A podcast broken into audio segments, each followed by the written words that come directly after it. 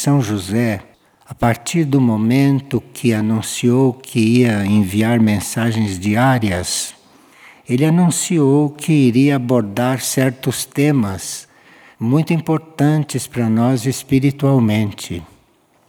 Nesta do dia 27 de agosto, por exemplo, ele nos diz o que é que se entende por uma alma simples. Nesta do dia 28, ele nos dá várias instruções de como estarmos diante dos reinos da natureza, como estarmos diante do reino mineral, do reino vegetal e do reino animal. Na do dia 29 de agosto, ele fala sobre a essência do silêncio. E ele explica que nós só estamos realmente fazendo silêncio é quando silenciamos as nossas aspirações. Enquanto temos aspirações, não estamos em silêncio. Então vocês veem que são mensagens bastante avançadas e que nos levam a uma profunda reflexão. E nesta do dia 30, por exemplo, ele fala na nossa essência, ele fala no que de mais precioso nós temos na nossa essência e que nós mesmos não nos damos conta do quanto a nossa essência é preciosa. De forma que nós convidamos a todos a refletirem sobre esses textos, sobre essas mensagens, porque isso fará muito bem ao nosso espírito. E hoje então vamos conversar um pouco sobre alguns princípios que são baseados em princípios das civilizações superiores as civilizações superiores não são as civilizações terrestres, são as civilizações de outros mundos e que têm chegado ao nosso conhecimento através dos mensageiros divinos. E esses princípios superiores são expostos de forma muito simples, de maneira que não há quem não os compreenda. E só não os segue, só não os desenvolve, só não os vive aqueles que não querem. Então, nós estamos trazendo aqui uma relação deles para a gente conversar um pouco sobre isto. Em certos momentos, nós estamos estudando transmissões muito avançadas dos mensageiros divinos e nós percebemos que nos faltam princípios básicos, princípios muito elementares. E de vez em quando nós deveríamos recordar esses princípios, deveríamos rememorar certas coisas, porque se a gente não vive as coisas mais simples, a gente jamais chegará a compreender as coisas mais profundas, as coisas mais importantes. Tudo é importante, não é, diante da divindade, principalmente o que é simples, porque o que é simples serve a todos. E aquilo que é mais complexo serve a uma minoria. Então, o que é simples, num certo sentido, é muito mais importante. Acontece que a gente acha muito simples e não presta tanta atenção. Espera coisas mais complicadas para poder dar mais estímulo à mente, para poder dar mais estímulo ao intelecto. Mas aqui, por exemplo, tem uns princípios que são tão simples e que nós precisaríamos nos lembrar de novo deles, porque apesar de já sabermos estas coisas, ou já esquecemos, ou já não nos lembramos mais delas, ou nem chegamos a viver. A primeira que está anotada aqui é o seguinte: é que a hierarquia nos diz que nós só vemos bem as coisas com o coração. Não é com a mente, não, que a gente vê bem as coisas, nem com o intelecto, nem com aquilo que a gente aprende, nem com as teorias que nós aprendemos. Nós só vemos realmente bem, só estamos seguros de que estamos vendo uma coisa corretamente, é quando vemos com o coração. É quando o nosso coração nos faz ver uma coisa. E nem sempre o coração está falando a mesma linguagem da mente. Porque a mente fala uma linguagem racional, a mente fala uma linguagem que nós podemos compreender racionalmente. A mente diz: um mais um é igual a dois. Então não há dúvida que um mais um é igual a dois, sem que a mente fala conosco. Mas não é garantido, sabe, que um mais um seja igual a dois. Isto não é garantido. Isso é só garantido na nossa mente. Mas não é nada garantido que um mais um seja igual a dois. Não é nada garantido. Isso vocês podem pensar um pouco para ver que desenvolvimento poderão ter diante de uma coisa dessas. Mas com o coração não tem perigo que uma coisa não esteja correta. Então é preciso ver com o coração para estar vendo bem. E como é que a gente começa a ver uma coisa com o coração? Bem, no nosso sistema intelectual, o que fala primeiro é a mente. Então, quando a mente nos diz uma coisa, eu não vou seguindo imediatamente. Se a mente me diz, comece a partilha, eu vou olhar bem primeiro para vocês, vou ver se pararam de caminhar lá no mezanino, vou ver se estão todos sentados para começar a partilha. Eu não vou começar a partilha quando a mente mandou, são cinco horas, comece. Não. Eu vou ver primeiro o que está se passando e depois, quando tudo se acalmar, quando não estiverem mais caminhando, quando estiverem todos quietos, aí eu começo a partilha. Então eu estou seguindo o meu coração, não estou seguindo a minha mente. E quando eu sigo o coração, parece que dá certo, porque os corações são todos coligados, as mentes nem sempre. Isto é um mistério porque nós não conhecemos bem o nosso coração. Nosso coração é considerado a sede da alma, a nossa alma, que é esse núcleo mais profundo, está sediada no coração, de forma que o coração é muito mais seguro do que a mente.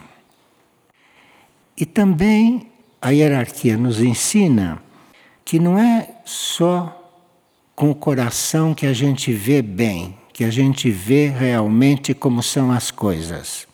Mas a gente só identifica algo realmente é com o coração. Não são com as provas concretas que a gente identifica algo. A gente identifica algo é com o coração também. Mas a gente não está muito habituado a consultar o coração. A gente vai logo pela mente, segue logo a mente e quase sempre o coração diz outra coisa. Porque o coração está na aura da alma. Então o coração está vendo coisas mais amplas. O coração está vendo coisas mais difundidas. Outro ponto importante é que nós só poderíamos julgar bem. Julgar não é uma palavra muito correta, porque não sei se a gente pode julgar alguma coisa, porque a gente não conhece todos os motivos de uma coisa. Então, como não se conhece todos os motivos, não se pode julgar. Você não pode julgar uma pessoa, por exemplo, em nenhum sentido porque você não conhece as encarnações anteriores desta pessoa. Então, como é que você pode julgar alguém? Como é que você pode realmente avaliar a atitude de uma pessoa se você não conhece as vidas daquela pessoa? A atitude de uma pessoa num determinado momento é resultado de todas as vidas dela, compreende? Então, como é que a gente vai julgar uma pessoa? Como é que a gente vai compreender os verdadeiros motivos de uma pessoa? Eu vejo uma pessoa manifestar muitas coisas, mas eu não tenho como julgar aquilo. Eu posso avaliar aquilo muito precariamente para poder resolver alguma coisa.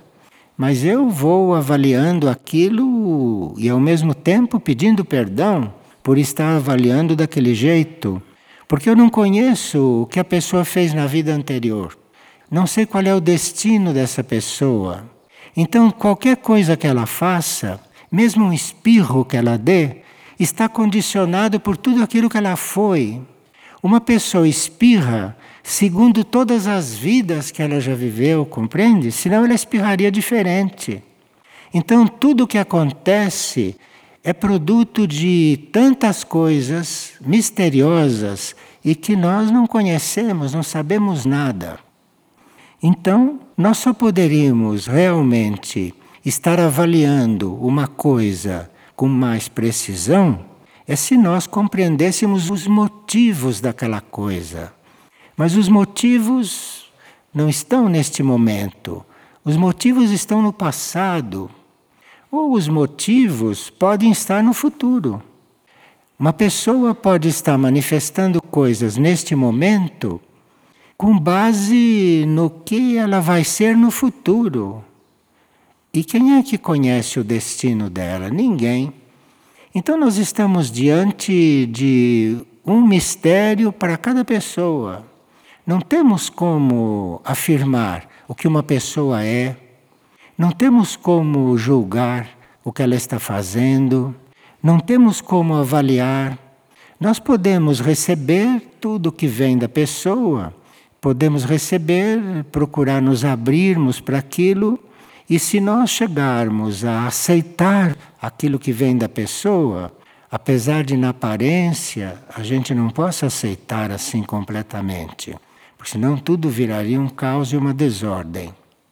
Mas internamente você aceita aquilo que vem do outro, embora formalmente você tenha que corrigir, você tenha que adaptar, você tem que não seguir, não é? Uma coisa é a nossa aparência, uma coisa é aquilo que a gente manifesta diante do que a pessoa está mostrando.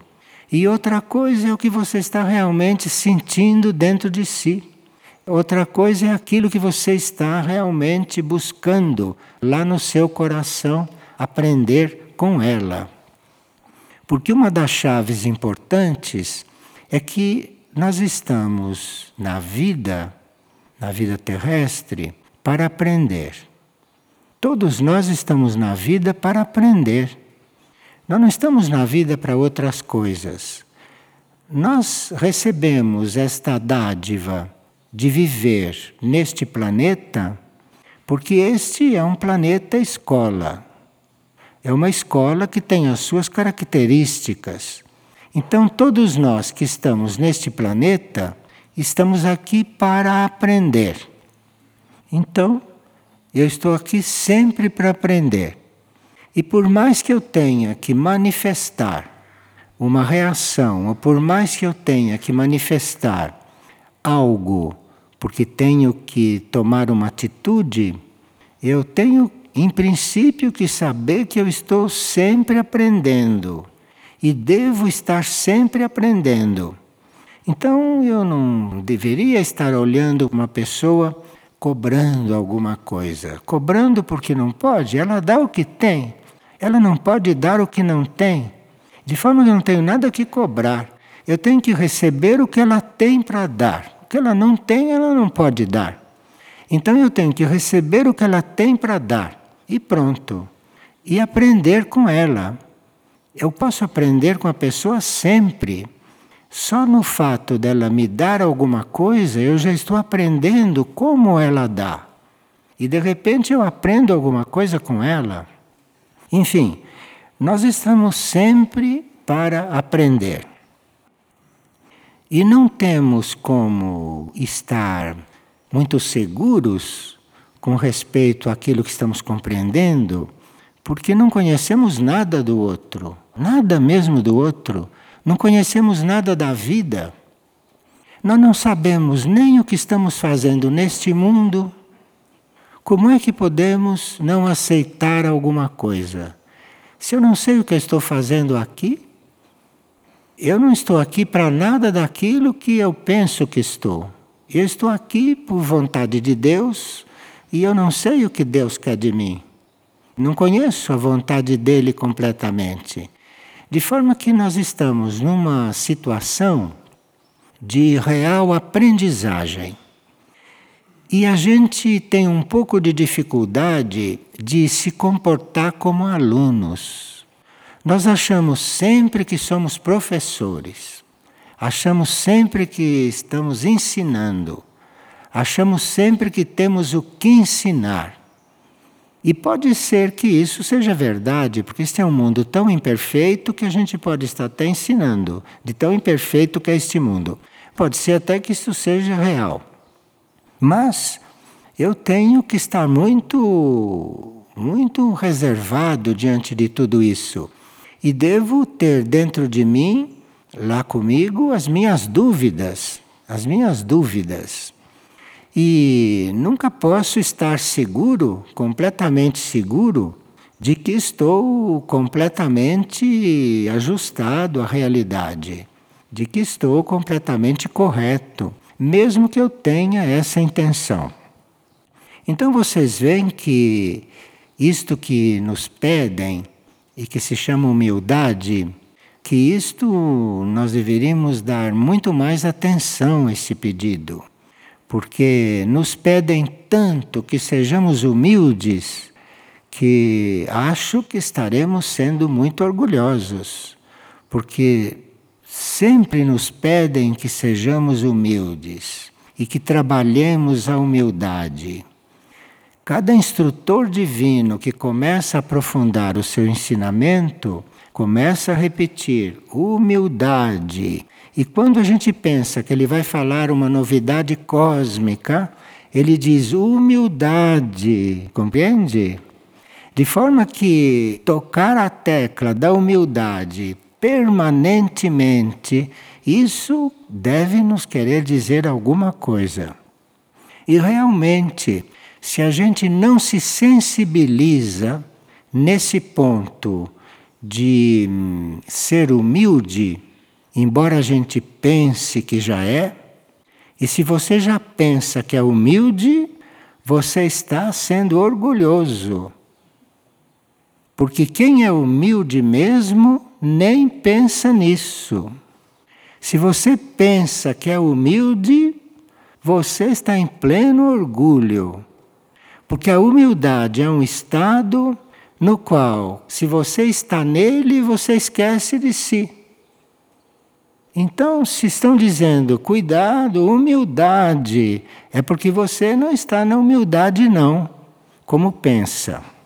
Bem, o outro ponto que a gente teria que recordar é o seguinte: só se dialoga bem quando se tem tolerância pelas várias opiniões.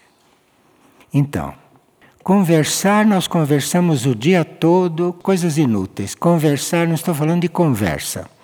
Estou falando de diálogo. Diálogo. Então, quando você tem algo a dizer, você vai ter algo a escutar. Então, isto chama-se um diálogo. Não é uma conversa, essas conversas que a gente tem por aí. Isso não existe na realidade espiritual das coisas. Então, só se dialoga bem quando se tem tolerância pelas várias opiniões. Então, você pode manter um diálogo é quando você tem respeito E quando você considera aquilo que o outro vai dizer como a opinião dele, como o estado dele, o estado em que ele está. E se você não tem compreensão pelo estado dele, você não tem um diálogo correto com ele. Você está julgando. Você não pode, então, se está julgando alguém, você não pode estabelecer um diálogo com ele no qual você dê alguma coisa, ele te dê algo, então você dá e recebe em um diálogo. Então você vai dialogar com alguém, você vai trocar uma ideia com alguém, você vai trocar uma impressão com alguém. Isto não é conversar. Conversar é outra coisa. A conversa entra muito no campo da distração e da dispersão. Porque conversa puxa conversa. E você começa uma conversa que parecia válida, mas aquilo puxa outra conversa e outra conversa e outra conversa, e dali a pouco aquilo é uma dispersão de palavras, que não serve para nada. E isso chamam-se as conversas que a gente mantém. Nessas conversas nem está sendo cogitada a opinião de ninguém, nem está sendo cogitada a vibração daquilo que o outro está dizendo, nem está sendo avaliado o valor daquilo que o outro está falando, está dizendo.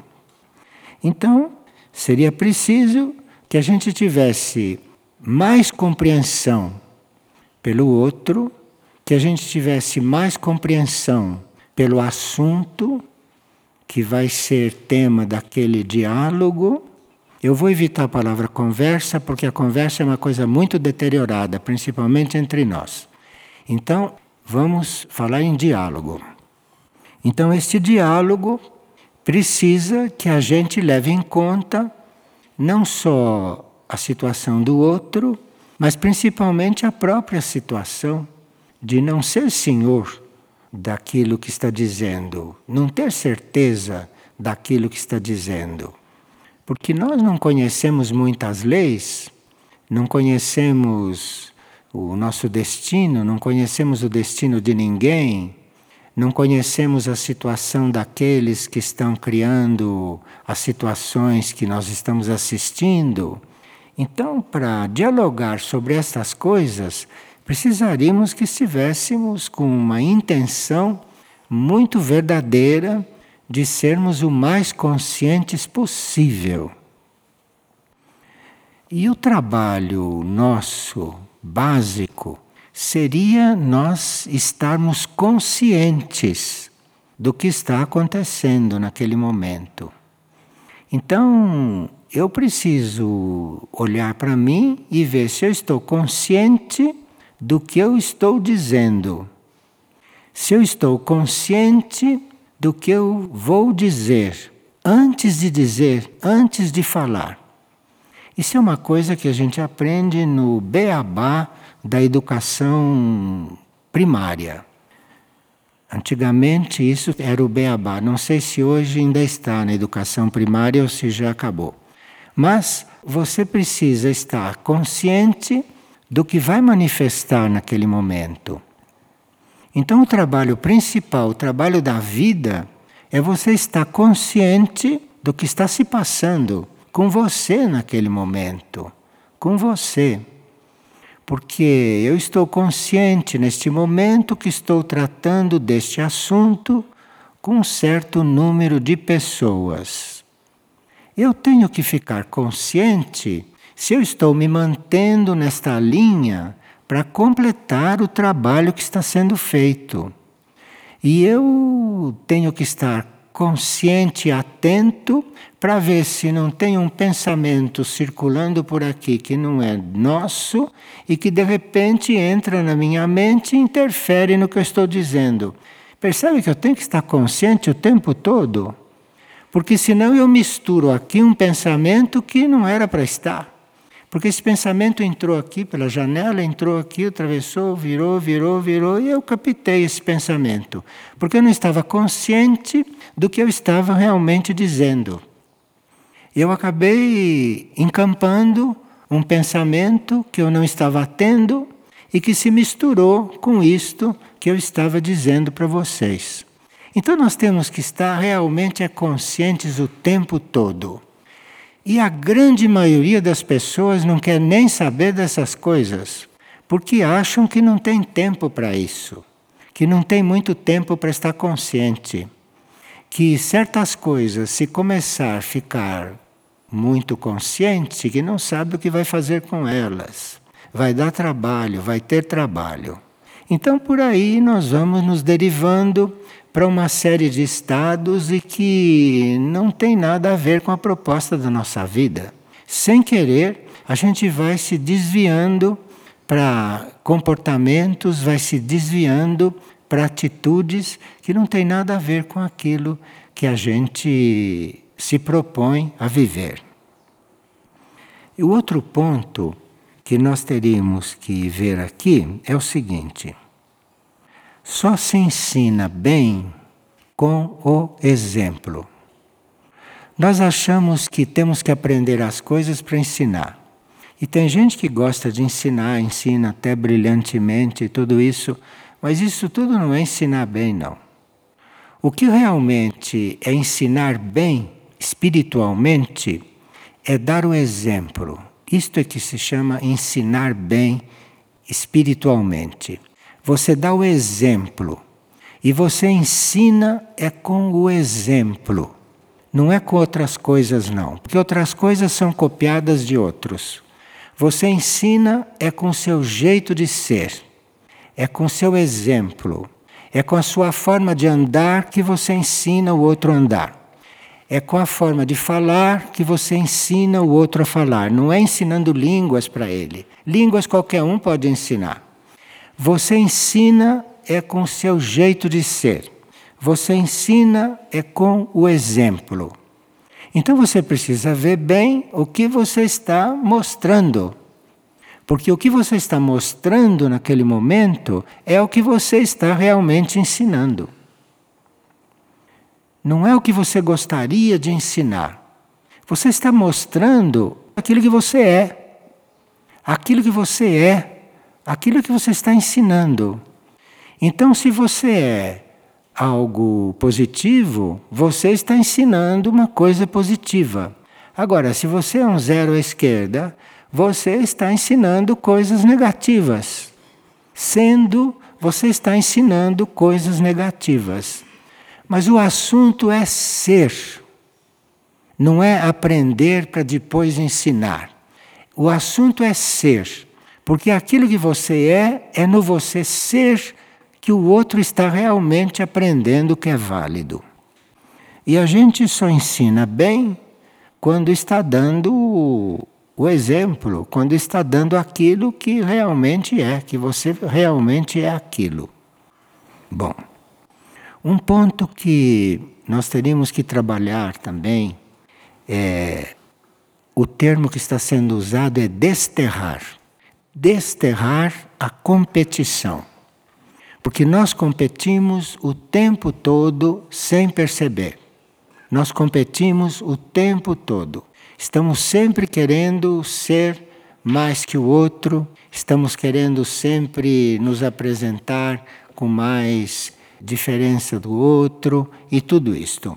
E nós teremos que realmente nos observar nisso e realmente eliminar das nossas intenções competir com quem quer que seja.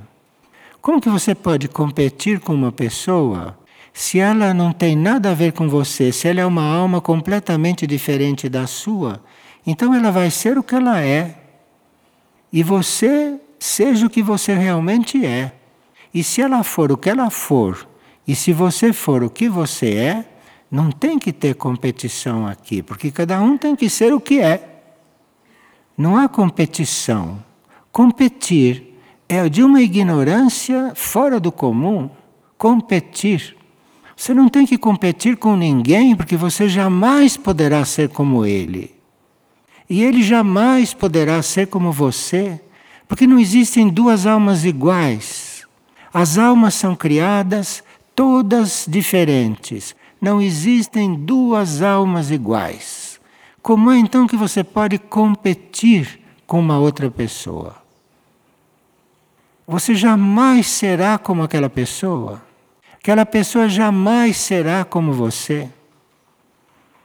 Agora, se você está se avaliando, se julgando e julgando a ela, aí que você está na confusão total. Porque além de querer competir, você está achando que a compreende e que você está compreendendo a si mesmo. Enfim, nós teríamos que estar muito mais atentos conosco para podermos estar na vida de uma forma mais simples. Porque se trata realmente é de estar simples, viu? É de estar simples. Então, estar simples quer dizer você está como você é. Então, você está simples. Qualquer coisa que você comece a querer diferente do que você está sendo ali, você está se complicando. Você está sendo uma máscara, você está sendo uma criação, mas nada de real.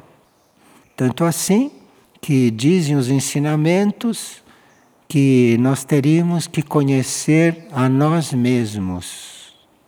Quer dizer, nenhum de nós conhece realmente a si próprio. Conhece? Bem, pensar que conhece, todo mundo pensa. O que não quer dizer conhecer a si próprio. Porque se conhecesse a si próprio, seria mais autêntico. Seria mais autêntico. Não seria uma coisa artificial, uma coisa toda montada, uma coisa toda planejada para a gente ser como gostaria de parecer para os outros. Enfim, nós vivemos esses enganos.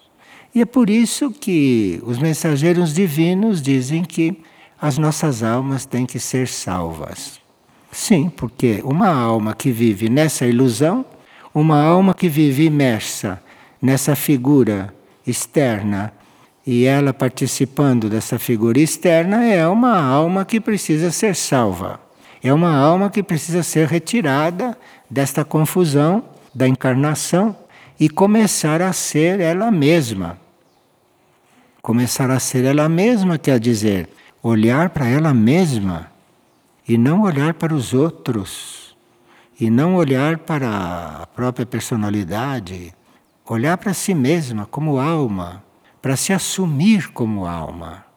Esse é o ponto que nós teríamos que colaborar com a nossa evolução. A nossa alma tem que se assumir como alma ela tem que se assumir como um ser interior que deve nos guiar. E nós, se temos uma pequena, uma pequena sabedoria, teríamos que colaborar com a nossa alma. Mas colaborar com a nossa alma é observar o que ela está querendo dizer, observar aonde ela está querendo nos levar, observar o que está no nosso coração, porque ela está implantada no nosso coração. Depois, o outro ponto é uma coisa que a gente usa muito mal enquanto está encarnado, que é o poder. Não há quem não tenha poder, porque você tem poder para pegar isto e atirar numa pessoa. Então você tem poder para alguma coisa. Você pode fazer coisas. E que uso nós estamos fazendo desse poder? Que uso nós estamos fazendo disso?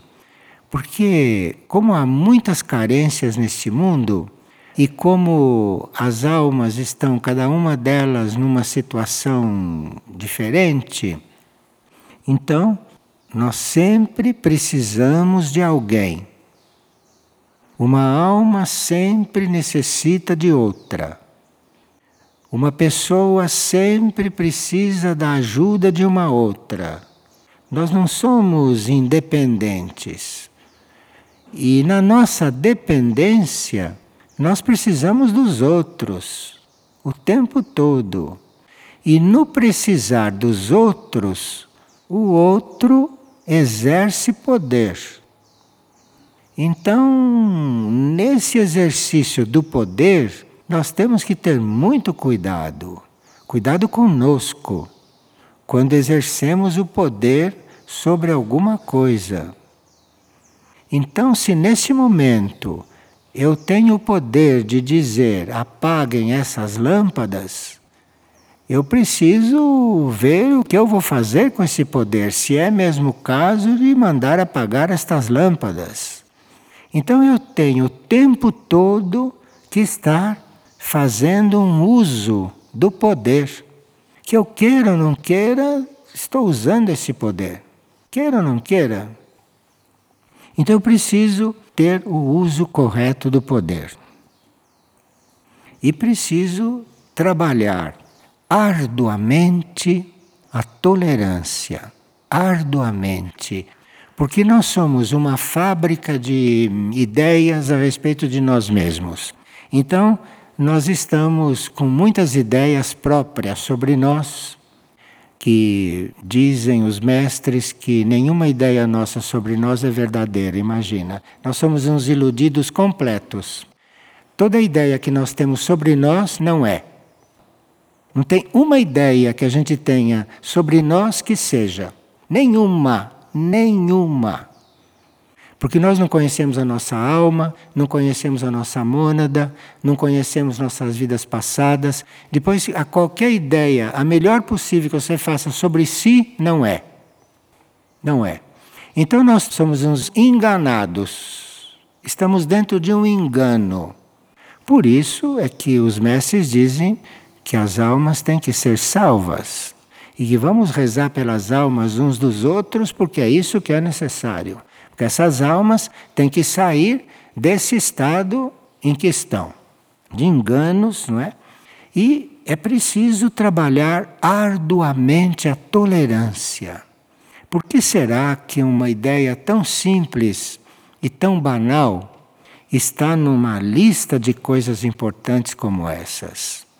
trabalhar arduamente a tolerância.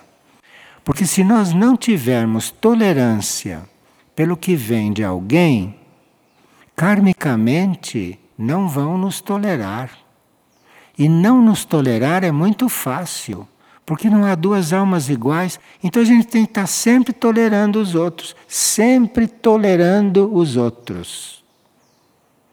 Então é preciso realmente trabalhar arduamente. Arduamente quer dizer trabalhar até o cansaço, até não aguentar mais.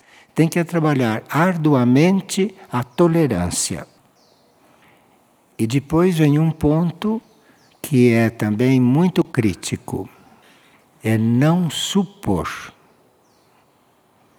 Como nós não sabemos coisa alguma de real, nós supomos. E é proibido supor. Isto é, eu suponho que ele esteja pensando isso. Eu suponho que ele seja assim. Eu suponho que esteja acontecendo isto. Eu suponho que é isto que vai acontecer. Nós não temos que supor coisa alguma. Nós não temos que supor nada, porque é uma suposição. E se nós não sabemos nada de nós, como podemos supor alguma coisa de um outro ou de uma coisa? Veja que a humildade é uma coisa que não deveria sair da nossa frente. A humildade, porque não há um momento que a gente não precise olhar a si próprio com humildade. Porque não há o que aceitar bem claramente naquilo que estamos vivendo. Então veja que os ensinamentos que nós temos recebido dos mensageiros divinos não são simples demais, como a gente diz. São aqueles que a gente tem que não esquecer, porque estamos realmente numa situação de precisar de salvação. Nós temos que precisar ser tirados desta situação em que estamos, nesse mundo ignorante, neste planeta escola, nesta escola material da vida, é? e etc. E depois de não supor, eu não tenho nada que supor, eu suponho que seja isso. Você não suponha nada, você não pense nada. Não justificar. Não justificar. Bom, a gente se surpreende errando o tempo todo. Em vez de errar e ficar quieto, ficar quieto, porque errou, pronto, fique quieto. Cuidado para não fazer a mesma coisa daqui a pouco. Não, eu me pego errado e vou me justificar. Não, eu fiz isso por causa disto. Então a gente está se justificando o tempo todo. O tempo todo nós nos justificamos. E se justificar é proibido proibido dentro de uma lei de equilíbrio real e verdadeira. Porque não existe justificação para coisa nenhuma. As coisas são como são e não precisa explicar porquê. Você explicou porquê, está falando demais. Porque basta você ver como a coisa é e pronto, não tem o que explicar. A coisa é assim, pronto. Explicou, justificou, está falando demais. Porque tudo que você está falando além daquilo, não sabe do que se trata. Não sabe do que se trata. Veja como a gente precisa realmente trabalhar a humildade. Porque se nós fôssemos estar fazendo esse exame de consciência permanente conosco mesmos, nós estaríamos ocupados o tempo todo e teríamos uma vida muito mais harmoniosa. Porque faríamos menos, falaríamos menos, pensaríamos menos, sentiríamos menos, enfim, viveríamos dentro de uma lei da economia que nós não conhecemos. E se a gente consegue entrar na lei dessa economia, a gente vai economizar muita energia para que a gente possa, com essa energia economizada, compreender um pouco melhor coisas que não compreendemos e que poderíamos estar compreendendo um pouco mais. Bem, nós seríamos muito ajudados se não criássemos vantagens e privilégios para nós mesmos na nossa vida. Isto é, nós seríamos muito ajudados se recusássemos privilégios e se recusássemos vantagens que os outros não têm. Claro que existem certas situações kármicas nas quais você tem que ter, às vezes até por instrução médica, clínica, você tem que ter uma coisa diferente. Mas fora isso, vantagens e privilégios seria para quem tem consciência recusar. Recusar. Agora, isto entra muito no karma dos indivíduos, isto entra muito em circunstâncias que a gente não tem controle de todas elas, e entra também naquele fato kármico que os destinos são diferentes e que os karmas também são diferentes. Mas apesar de tudo isto, nós teríamos que ter um certo critério para saber se vantagens e privilégios quando, onde e com quem poderiam ser evitados. Porque vantagens e privilégios, isto acarreta uma carga kármica inútil, uma carga kármica desnecessária e que vai representar no jogo kármico muita necessidade de se reequilibrar as coisas. Mas é um tema, esse das vantagens e dos privilégios, que a gente não pode estar exemplificando muito por causa do karma coletivo, dos karmas individuais e tudo mais. Mas nós teríamos que estar atentos com respeito a isso conosco. Ontem eu estava conversando com uma pessoa que estava preocupada porque ela tinha quatro camisetas. Falei, mas você, quatro camisetas, enquanto lava uma, você tem que tirar outra. Um dia você não pôde lavar ou não deu para secar.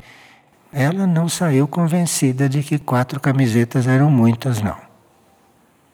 Quer dizer, isto entra num trabalho na consciência do indivíduo. E é muito difícil você dizer quatro camisetas são muitas. Se você não tem máquina de lavar roupa, se você mesmo é que lava suas roupas, se nem todo dia tem sol, se você não tem onde secar, é muito difícil resolver se quatro camisetas são muitas. Muito difícil. Então você tem que ir vivendo isso, né? E ver o que a vida lhe mostra. Que a vida lhe mostra. Pode ser que depois dessa conversa alguém se aproxime de você, você tem uma camiseta para me dar, pronto, você já se livrou de uma. Tudo pode acontecer. Mas a gente tem que ter presente é a consciência. É a consciência. Isso é o que nós temos que ter presente. Depois, privilegiar tarefas que beneficiem a todos. Então, às vezes a gente procura hum, valorizar certas tarefas porque está beneficiando a alguns ou está beneficiando a si próprio, está facilitando a própria vida. Isso de facilitar, de querer a vida fácil, isso é um, é um dos maiores flagelos não é? da vida espiritual. Você querer a vida fácil, você querer o conforto, você querer o bem-estar, essas coisas todas. Então você pode estar privilegiando certas tarefas, pode estar facilitando para que certas tarefas se transformem em coisas mais simples e tudo isso, mas isso precisaria beneficiar a todos e não beneficiar a um ou dois. Porque beneficiar a um ou dois seria sobrecarregar outros e aliviar só alguns. E que a gente não sabe se a lei do karma faria o mesmo. Porque a lei do karma é perfeita. Então, com a lei do karma não se discute. Mas nós estamos privilegiando certas coisas para facilitar.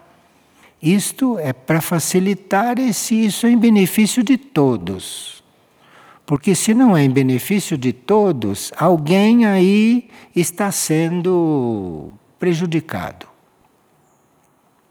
Então são pontos que são delicados delicados e que exigem não só a nossa atenção no nosso viver diário, mas também exigem o nosso amor, o nosso amor pela correção, o nosso amor pelo equilíbrio, o nosso amor pela harmonia. Depois, viver em harmonia interna e externa também. Porque a gente querer viver em harmonia conosco mesmo, é sim, isso é uma parte da coisa, mas isto é um pouco de egoísmo só. Porque existe uma harmonia externa também. Não é só uma harmonia interna, ou estou em harmonia comigo. Eu, às vezes, eu estou em harmonia comigo, e se aquilo está em harmonia com outros também. Porque existe uma harmonia externa, não é? Que a gente deve ter presente. Existe uma harmonia externa e que serve a todos essa harmonia externa. Não é só pensando na sua própria harmonia. Agora, quando nós nos consagramos, isto é, quando nós oferecemos a nossa vida, consagrar é uma palavra muito fácil de pronunciar, mas consagrar é quase impossível a gente viver realmente consagrado. Mas é muito fácil de dizer que vai se consagrar e que se consagrou. Viver é que são as coisas. Então, Se a gente soubesse que se você está realmente consagrado, se você está realmente ofertado para um bem maior, sendo que o seu bem é secundário, isso é consagrado. O seu bem é secundário. Você se consagra a um bem maior. Um bem maior não é o bem de ninguém, não. O bem maior é o bem maior, é o bem de tudo. Então é com aquilo que você está consagrado. E aquilo não vai te dar nenhuma vantagem. Isso que a gente chama de vantagem, esse palavrão que a gente usa toda hora, essa palavra pornográfica, vantagem. Essa vantagem, isso é uma coisa que hum, não existe numa vida real, numa vida equilibrada e harmoniosa e fora desta terra. Então, quando você está consagrado, quando você se entregou, entregou sua vida, você está em função de algo maior que você nem sabe o que é. E o que você sabe é que não está vivendo mais para si, você está vivendo nem sabe por quê. Você se consagrou, você entregou sua vida e está vivendo, não sabe por quê. Se você chega nesta situação, que parece que meia dúzia em bilhões de almas chegaram, uma meia dúzia deve ter chegado nisso, então isto é uma proteção. Então, isto que você fez como entrega total de tudo aquilo que diz respeito a você, essa consagração é a própria proteção. Então, para aqueles que querem saber algo muito pálido da verdade, é saber que é quando você está completamente desprotegido é que você pode contar com a proteção. Enquanto você está cheio de proteções, cheio de cuidados, cheio de providências, você está é, na corda bamba. Agora, para você estar realmente numa proteção dentro do cosmos, dentro do universo, você deve estar totalmente consagrado. E mesmo que a gente queira se consagrar, não consegue, sabemos disso, não? E então a vida é uma perene busca de consagração, consagração de si, consagração da vida. E você estando vivendo para isso, aí sua vida começa realmente a mudar. Começa realmente a mudar. E a consagração é a única coisa que realmente nos protege. Isso parece uma frase assim literária, uma frase retirada de um poema, mas é muito real dentro desse espírito que nós estamos procurando estudar. A consagração nos protege. Então, quem se consagra não fica indefeso, não. Se você se consagrou realmente, você está totalmente protegido. E você não tem que ser defendido mais de nada, porque você está literalmente protegido, porque você realmente se consagrou. Agora, você não se consagrou a ninguém e não se consagrou a nenhuma ideia, você se consagrou àquilo, aquilo ao qual você se consagrou. E aí depende da tua consciência, o que a tua consciência está entendendo por isso. E assim como a consagração nos protege, a obediência nos ampara. A obediência nos ampara. Então, se você acha que é um desamparado, se você quer se sentir amparado, se você quer se sentir seguro, você obedeça. Obedeça. Obedecer é uma das coisas mais difíceis deste mundo. Porque a gente só obedece aquilo que a gente quer. E não obedece aquilo que a gente não quer porque acha que está errado. Obedecer é obedecer, inclusive o que está errado. Isto é obedecer. E você se responsabiliza por estar obedecendo uma coisa que está errada. Mas aí entram leis superiores que vão arrumar isto e que vão fazer com que isto te ampare. Mas você está realmente amparado, você não precisa de defesa de espécie alguma, é quando você obedeceu. Acontece que a gente obedece sempre mais ou menos. Obedece sempre aparentemente, mas dentro de si não obedeceu coisa nenhuma. Dentro de si está revoltado. E parece que obedeceu. Mas aqui se está falando de leis e não de como a gente entende certas palavras. Então, dentro das leis, a consagração nos protege. Você quer proteção, se consagre. Agora, se se consagra 99,9%, não espere proteção, porque a consagração não está total. Outra coisa, a obediência nos ampara. Obediência nos ampara. Isso são leis intocáveis. A divindade nos encaminha para o caminho correto. Se é a divindade que encaminhou, está correto. Só que o correto para a divindade não é o que nós consideramos correto, só tem esse detalhe. Quantas vezes a divindade tomou uma resolução e que nós não compreendemos, que nós não entendemos porque o entendimento da divindade, o entendimento da criação, não é o nosso entendimento. Então, o que a divindade encaminha está correto. No nosso entendimento é que não está. Mas entre o nosso entendimento e aquilo que a divindade entendeu, não deve haver dúvida alguma. Para mim não está correto, eu não entendo nada, não estou entendendo o que aconteceu. Você resolva isso lá no seu interior. Porque é no seu interior que isso tem que ser resolvido. Agora, se você acha que o que a divindade encaminha não está correto, então é melhor você viver outra vez, pedir uma nova encarnação e começar tudo do princípio, porque realmente o seu modo de ver o que é correto não tem nada a ver com aquilo que realmente é correto.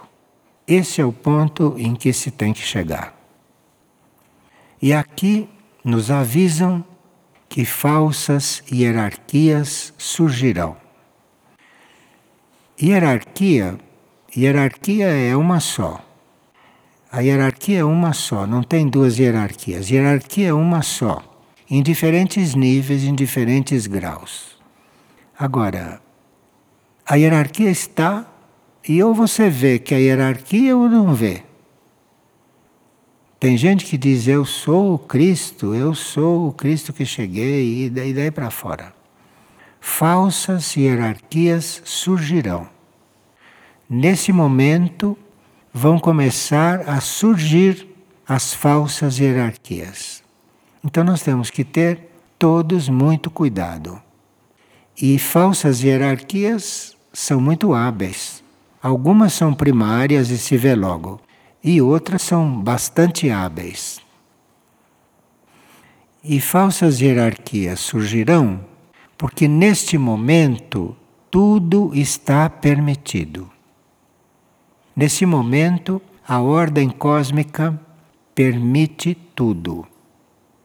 Porque as coisas neste momento têm que ser definidas. Nós estamos num momento de transição do cosmos. O universo está num momento de transição. E por isso este pobre planeta está num momento de transição, e por isso essas pobres partículas que somos nós estão num momento de transição. Porque o cosmos está no momento de transição. Então tudo está em transição. E quando tudo está em transição, tudo é permitido. Porque tudo está em Deus, não existe nada fora de Deus, então tudo está permitido. Isto é uma coisa que as mentes humanas têm que elaborar um pouco para conseguir perceber alguma coisa. E se não conseguir, não tem importância, desça para o coração, porque o coração, em um segundo, explica do que se trata. Então, tudo está permitido. Tudo está permitido e a lei do karma está aí para resolver o que tiver que ser resolvido. E nesse momento em que tudo está permitido, a humildade é a melhor companheira e a melhor protetora. A humildade é a melhor companheira e a melhor protetora. E nós teríamos que, no nosso interior, teríamos que, no nosso trabalho, nos nossos pensamentos, nas nossas intenções, nas nossas orações, em tudo que fizermos, teríamos que construir a nossa união interna com o cosmos. Então, vivermos em função de construir essa nossa união interna com o cosmos, com o maior, essa nossa união interna com Deus. Eu sei que isso é muito abstrato e que as pessoas perguntam como é que começa a fazer isto. É querendo, você comece a querer estar unida com o cosmos. Estar unido com o cosmos não é estar unido com ninguém. É estar unido com o cosmos, é estar unido com a verdade, é estar unido com o invisível, é estar unido com o misterioso, é estar unido com aquilo que você não sabe o que é. Então, é hora de construir no nosso interior essa união. Isso é no nosso interior que se constrói, não é aqui fora. E nem com ninguém. É no nosso interior, é lá conosco, é lá dentro que a gente vai construir isso com o cosmos, com a criação, com tudo que existe. Esse é o trabalho hoje. Não é um trabalho que a gente não consiga compreender, porque isso é lá no silêncio do seu coração que você vai ver o que é. Você entre lá para dentro que você vai, vai receber uma resposta, vai ter a resposta para isso, não é? Mas precisaria não estar buscando nada fora do próprio coração. Saiu do próprio coração, você está em vários níveis de engano. E na mente você está num oceano de enganos. Então, é lá dentro, na quietude, no silêncio, e não é uma questão de um trabalho de muito tempo. Às vezes você senta para fazer isso, vem aquele mundo de pensamentos, você não consegue fazer nada. E às vezes você está correndo para pegar um ônibus e correndo para pegar o ônibus, você faz esse trabalho em um átimo, enquanto estava correndo para pegar o ônibus. Compreende o que é trabalhar no coração? Coração não está no tempo do relógio, coração não está nas coisas que acontecem aqui. Você está descendo aquela escada, pensando em abrir aquela porta, desce para o teu coração que ali você encontra a coisa. Enquanto está fazendo tudo isto. Agora, é preciso não buscar fora do coração. Buscou fora do coração, buscou fora desse seu ponto interior, que você nem tem certeza se vai chegar lá, você está lá, viu? Se você está mesmo querendo estar lá, você já está. Porque isso não é uma coisa que você sente com os teus sentidos, nem com a sua mente. Sua mente pode achar que você está longe e você pode estar lá. Então, estar lá no coração, estar dentro do coração, é um estado interno que você precisa querer estar. Mas para querer estar isso, não pode querer outras coisas. Esse que é o ponto. Tudo que for outra coisa não deve entrar nisso. Se você está querendo outra coisa junto com isso, não vai acontecer. Você não vai sentir, não vai viver isto. E a humildade a gente só encontra ela dentro. E sabendo de antemão, sabendo em princípio que nós não somos humildes e que o ponto número um que nos pedem é humildade, isso é uma chave básica. Não há quem não compreenda, não há quem não entenda, só precisa é se convencer que precisa estar humilde. Porque no fundo acha que já é humilde. E quem acha que já é humilde está enganado. Se você acha que encontrou dentro de você um átimo de humildade, você está enganado. É estar buscando a humildade e não se iludir porque não a encontrou. Está longe de ser humilde, longe. E esse é o trabalho de agora, esse é o trabalho de hoje, o trabalho mais lúcido, não é que a gente possa fazer. E veja, São José esse que está falando conosco agora todos os dias, graças a Deus, esse foi o ser humano no qual o Criador conseguiu humildade. Por isso é que se está falando em humildade, porque São José está falando conosco todos os dias. E lendo São José todos os dias com o coração, é impossível que você não sinta o que é humildade. Porque São José é a humildade feita gente. São José foi a obra-prima do Criador. Foi o ser humano no qual o Criador conseguiu humildade, o único.